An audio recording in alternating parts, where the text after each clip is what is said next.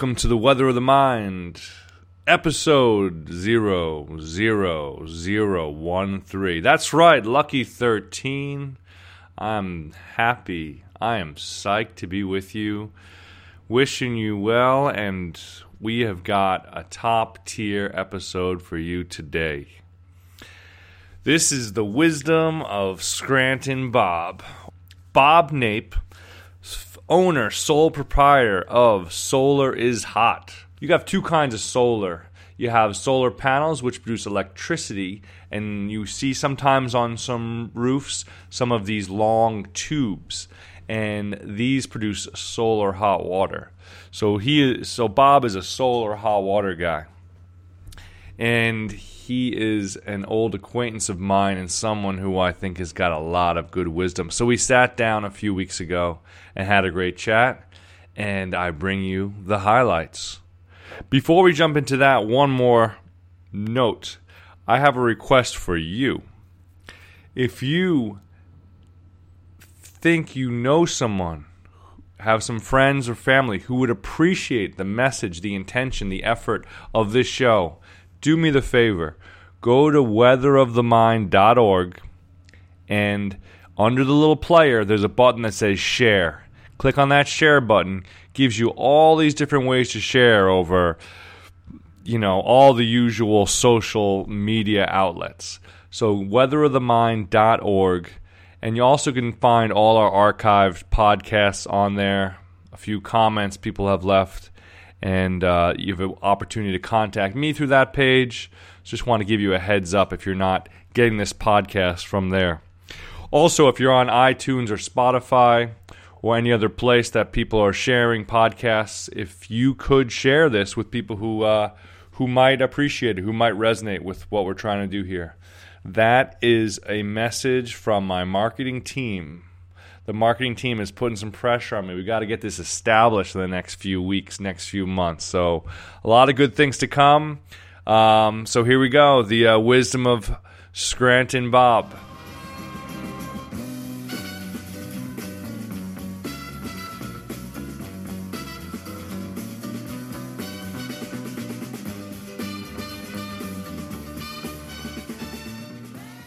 Here with my buddy Bob, uh, originally from Scranton, a lot of years in Philly, and now a lot of years up in Ithaca. Bob is an amazing guy because Bob is one of the most devoted, lifelong athletes that I've ever met. This guy is ageless. He will beat me in tennis, although I'm coming for him. And he plays basketball. We, he's, we sing together. Bob is an awesome community guy. He's just one of these guys you see him around town once a week, give you a big wave and a smile, and is just, uh, you know, if the world was full of Bobs, we'd be in good shape. So, Bob, welcome to the uh, welcome to the show. How you Thanks, doing? Thanks, Doug. Thank you, Doug. Thanks. Hope I can live up to that. Uh, hope I can live up to that introduction. I'm your hype man. Yeah. So you asked me, what's emotional health? I don't know. Let me think about that. Uh, um, what? I guess the textbook answer would be uh, a feeling of well-being, a sense of well-being. Uh, you know, I, I think that people are happiest when they are doing something when they feel, uh, and I don't mean this sports-wise, yeah. when they feel like they're part of a group mm-hmm. that's working towards a common goal. I think that, and I, but I think the unfortunate thing is that there's so few times when we feel that because we're in a we're we're in a society, you know, a capitalistic yeah. economic model that gives us very few opportunities to really feel that we're part of a group, and I think that's why sports is great. Yeah. Because we when we're on a team, you know, even even though it's just the goal is just to beat the other team. Yeah. We we but but when you have a higher cause, like I think uh, you see people get together for a volunteer cleanup yeah. on, a, on a Saturday morning or something like that, and and uh, we, we used to have these in Philadelphia. And, you know, 15 or 20 people would get together and we would clean the site, you know, do everything. And I think there's something that makes people feel good about being a part of a group that's working towards a common goal. I think it's hard to have emotional health when when you feel isolated and you feel alone. You feel like you're, you know, I don't know. So many people have such economic struggles and everything, but so I don't know. I, I you know it, I think it's all something we're all struggling for. I don't think anybody's got the lock on it. You know. So Do you? I feel like a big part of your spiritual practice or your emotional health practice is playing the sports almost every day, and you've done this your whole life. Um, do you do you feel like this has kind of kept you Oh, kept you calm, Absolutely. kept you? No, absolutely. I mean, it's it's a it's it's it's physically proven. I mean, when we're playing sports, when we're sweating and releasing toxins and getting that blood flow going, and our our body and our mind are in synchronization, and oh yeah, it's definitely. It's definitely really. I, I feel very, very lucky. I feel lucky that at 67 years old, I'm, I'm looking forward to Monday night's basketball game. You know, I, I feel very, very lucky. But yeah, it's absolutely, and, and you know, people people have this idea that they have to, uh, if they start jogging, that they that they need to go out and run three miles or 5 miles or something like that. People, if more people would just go out and run around the block, five minutes, you know, just Mm. Get that just, pulse up. Just get that pulse up. You don't have to run five miles or three miles or whatever. Mm. Run, you know, run around the block. Run, run down to the corner store. Yeah, you know, instead yeah. of instead of walking. You don't have to run fast. Just pick up your pulse a little bit. You know, it's uh, yeah. I, I think everybody could benefit. We've been uh, we do some singing together. We've been in some group singing settings together recently, and that's been really fun. How does uh, how does this how do you feel after singing for an hour or two versus playing sports for an hour or two? Is there some similarities in the way it affects your body or mind? That's a good question. Um, I think I think nothing will totally replace sports Yeah. in my mind for the for the sense of uh, just ease of you know just when, when you know when we play sports it's you're you're sweating and you're you that that sense of fatigue with with all the you know there's I, I don't think in, for me singing could ever give me the type of relaxation afterwards that, that sports does but but yeah it's uh, you know on, on the other hand maybe I don't know maybe I haven't gone deep enough into the Yeah. whole singing thing yet maybe maybe that's a maybe that's a question we're gonna have to find the answer out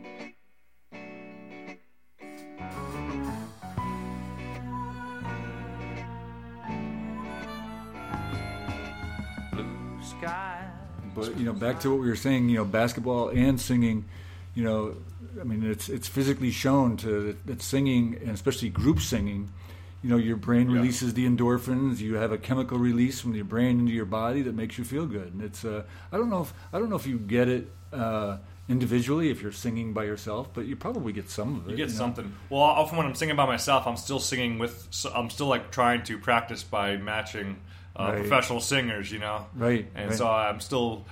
This is like a body mindfulness that comes from it, you know, and just like I'm just learning how to sing now, and I'm I'm taking my saxophone, what I know from playing the saxophone, and transferring it. So I'm really just thinking of my body as an instrument and just being really aware of what's going on. So in that sense, it's it's nice to get out of our heads and more into our bodies. I realized when I was singing yesterday for like you know an hour or two, my my mind was in a completely different place. So sports is like it's a things that are immersive and social.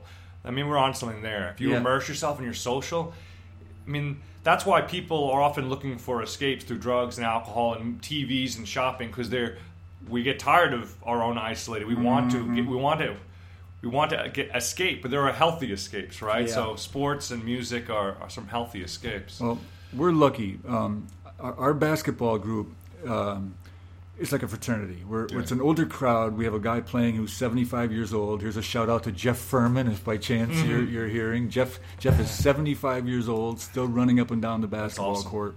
We had two guys who had to leave just in the past year because of their hips were bothering Yeah. them, and they were both in their late 60s. We have in our group we have lots of guys, a couple guys in their 60s, including me, and a whole bunch of guys in their 50s. And and it's a we don't play. It's a pickup game, but it's a it's a it's a closed pickup game. You know, we have like 20 guys on our list. Yeah. Any 10 might might show up on a given night, and uh, so yeah, we we do. I, I do think of it as a fraternity. I, I when I walk in there and you know say hello to this person or that person, or if there's somebody who's been missing for two weeks and you wonder, geez, what's what's up with them? Did Yeah. they get hurt? You know, and so yeah, it is. And then we have a party at the end of the year where we all go bowling together. Oh, nice. And uh, yeah, so it, it, it is. It's a, it's a social group, and we all we all care about each other. So yeah, I feel like it's.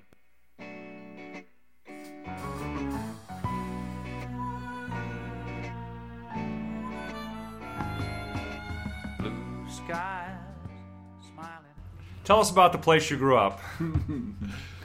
Well, Doug, like we were talking earlier, I, yeah, I grew up in Scranton, Pennsylvania, and Scranton was the anthracite capital of the the world. during- Anthracite? Meaning anthracite, coal? Yeah, hard coal, Yeah. hard coal, black. You know, and uh, Scranton's a Scranton's a very very dense place. I mean, it's it's you know it's located on, uh, above the you know the hardest, densest materials in the world, and there's really there's really an interesting energy. You know, like growing up there, you know, it, you know, it just feels every day felt like you know just like every day. And then you come from a place like Ithaca where the energy is all this water, you know, water rushing down from the mountainside through the through Yeah. the town, through the town in like five different directions, and Yeah. we got this you know this lake right at the other side of the town, 38 miles long and two miles wide, and all this all this rushing water, water, and, and yeah. it creates a it creates an energy, and uh, and and then Scranton is just you know just dense. You know, you're you're on top of the the, hardest coal deposits in the world, Wow. except for this place that's very similar in China. Wow. And uh,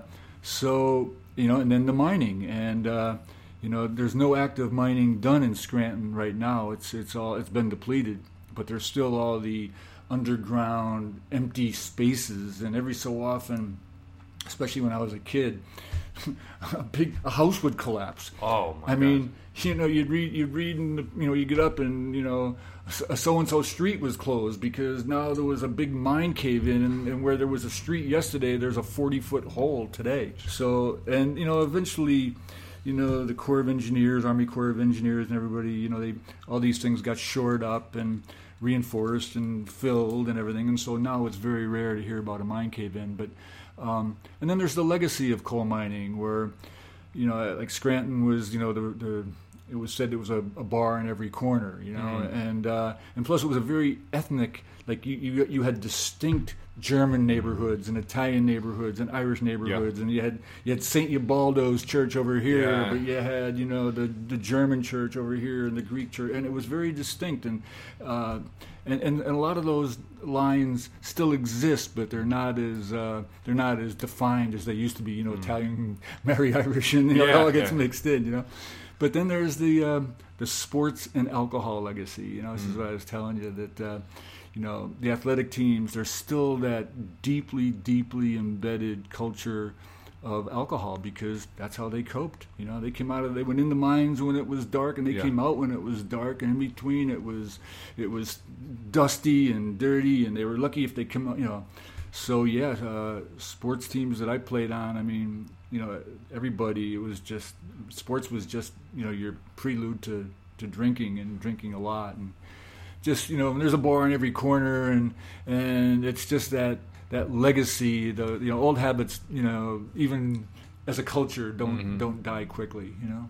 It's changing now. Now there's the industry now is healthcare and education and things and it's it's changed. But uh, you know but it was an interesting place to live it's still you know my, my family is still there so I, I'm Yeah. there a lot you know And and you had a, a, a number of years in Philadelphia. Yeah, I was in Philadelphia for 20 years, which I never intended. I followed. I was uh, had a girlfriend at the time, and uh, followed her down, and um, never thought that I would wind up spending 20 years there. Uh, we were together for only a few more years after we went down, and but Philadelphia was a lot of fun. Um, just it was it was my first time living in a big city Yeah. and just the things that a big city can open up to you and we were close to the jersey shore and you know spent a lot of weekends down at the ocean learning how to sail Yeah, it's a great, Just- it's it a great opened city. yeah philadelphia opened up a lot of things to me Mm. and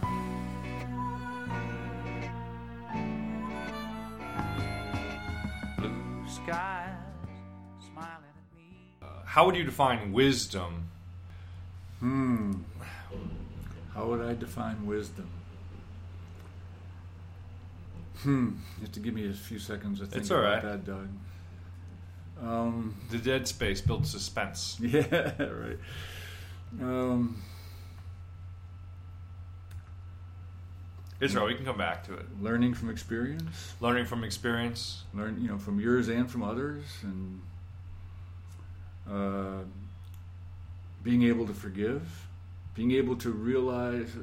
I think I think the realizing that we're all imperfect, allowing allowing our imperfections, allowing others their imperfections, and allowing ourselves our imperfections, I think is one stepping stone towards wisdom. Uh, and at the same time, so it allows you to forgive others uh, and allows you to, you know, be able to.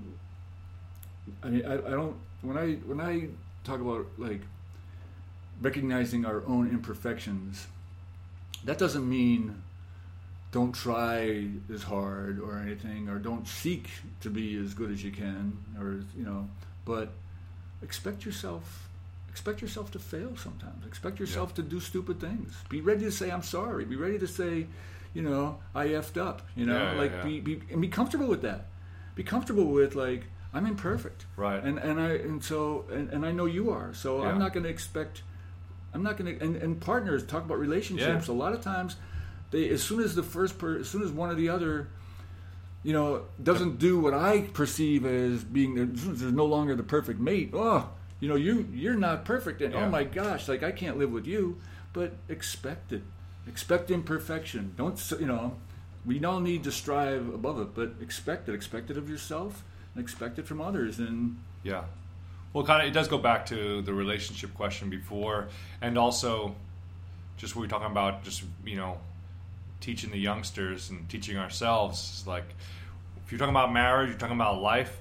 You say they're hard and they're hard work. Like, like it, life, life, it's it's challenging, and we should just tell people. You know, people know that, but we should tell people when they're coming up. You know, Yeah. you're gonna have good days, and you have you're gonna have tough days. You're gonna have tough months and tough weeks Yeah. that's part of that's part of the human experience you know Right, i try to tell people like we're all think of like a character in a movie if, those characters that are interesting have great moments and have tragic moments and they recover and they evolve and they hang in there and that we're all characters to our movie and uh we're all actors playing ourselves. Is Yeah, it? Is that a. Shakespeare line? We're all I- I actors don't playing ourselves. it sounds like Something like that.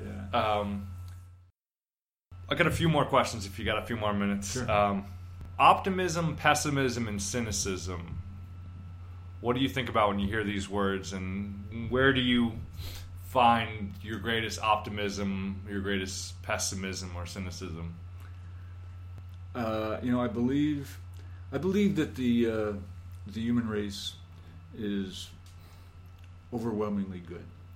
I think that uh, I think that we allow a very very small number of people to um, have too much effect on our on our you know and I and I'm just going to give you a, a totally off the wall example.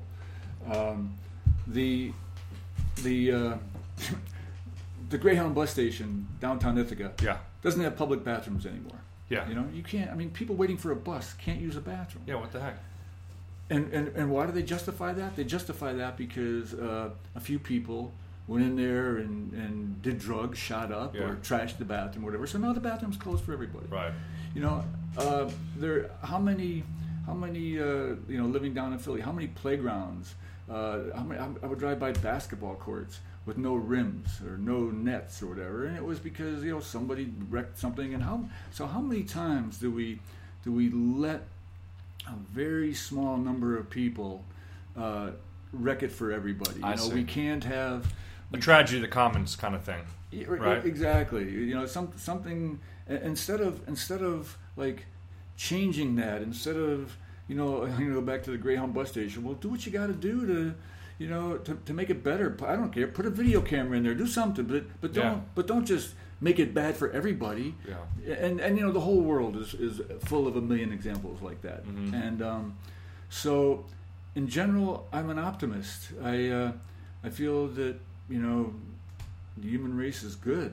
Uh, human race of all colors and stripes and everything. Uh, there's there's, but for some reason, uh, good is submissive and and and takes a back back seat and lets lets evil and bad dominate. It's almost like evil by its nature is aggressive and and, and grabbing, and, and goodness by its by its nature by it is is succumbing and Ah. and, and allows so so So a little bit of bad can kind of toxin. a huge- exactly exactly Yeah, and. I just That's think an interesting way of thinking about it. we like- have to uh, but but people who would- and there's people everywhere with you know with good intentions the Rob Youngs of the world who were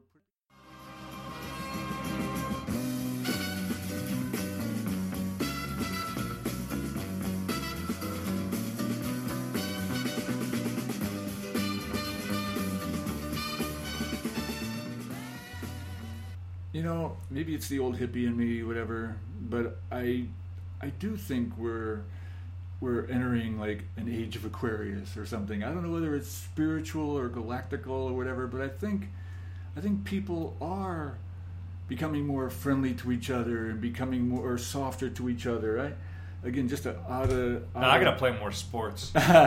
just an off the wall uh, uh, anecdotal thing. I like I go back to Philly, and I remember going to Philly uh, 20 years ago or 25 years ago, and I, just even the, the toll booth operators, like no one smiled at you. They just hmm. took your money and gave you your ticket. Or now it's almost like you. I, so many people, so many of them, like smile at me or say hello Yeah. that I now I expect it, and I see that in every. I see that in like store owners or even not perfect. You know, I don't exchange a smile with everybody walking down the street, but Right. more so, it just seems like people are.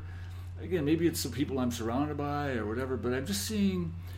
I don't know. I'm just feeling that that uh, there is. Um, uh, we we are entering a new vibration where Yeah. people are becoming nicer. Well, it also, I think you don't see yourself, but you when you know you're you have a pretty optimistic, positive presence. You know, when I when I run into you around town, it's always I'm like, you know, you honk your horn if you're driving past, or I'll see you walking, and I'll always be like, yo, hey, Bob, what's up? Well, you know, so we're op- we're open to that, and I think that might help. Um, you know, when you walk into the gas station and buy a coffee, if you're like, "Hey, how you doing?" You know, you have a positive energy. People respond to that as well. So that's like the base, the most basic form of piecework, or you know, Right. just being a nice person every day, right? And, and then maybe, maybe without realizing it, maybe that's why I use the example of like I drive up to the toll booth, Yeah. and that guy doesn't know who I am or where I'm going, but Wow. but he, I, I can see he had a smile on his face or she had a smile on her Yeah. face, ready for me, before I even you know, or, or a nice word, or I, I just I just kind of feel that. Yeah, strange. Even strangers are being a little bit nicer to each other. I, and maybe, maybe I'm just, maybe I'm wrong. Maybe I'm not. Maybe I'm Yeah. just hoping to sense that, and so I am. Yeah. I don't know. hey, man, I I I appreciate it. When the moon is in the seventh house and Jupiter aligns with Mars. Don't you know this song? This is the age of Aquarius yeah, song. then peace will guide the planet and love will steer the stars. You don't know this? This is the dawning Of the age of Aquarius, age of Aquarius, Aquarius. Yeah. Aquarius. Yeah, yeah. Harmony and understanding. Yeah, it goes on. We should learn to sing that one. That's Yeah, fun. that's That's, a a great, great tune. song, I didn't recognize the opening lyrics, but I know the chorus. And uh, Yeah. yeah, man, I'm always thinking of finding good songs. And it's like, oh, I wonder how I want to learn how to sing that. You know, Yeah. and it's fun. We'll put that on our list. Write that down. Age of Aquarius.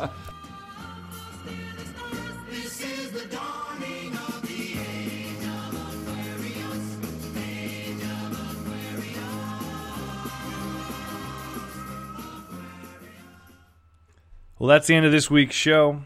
Thank you to Scranton Bob, aka Bob Nape, for a great conversation. I want to wish you all a great week. Keep living and learning. Bye bye.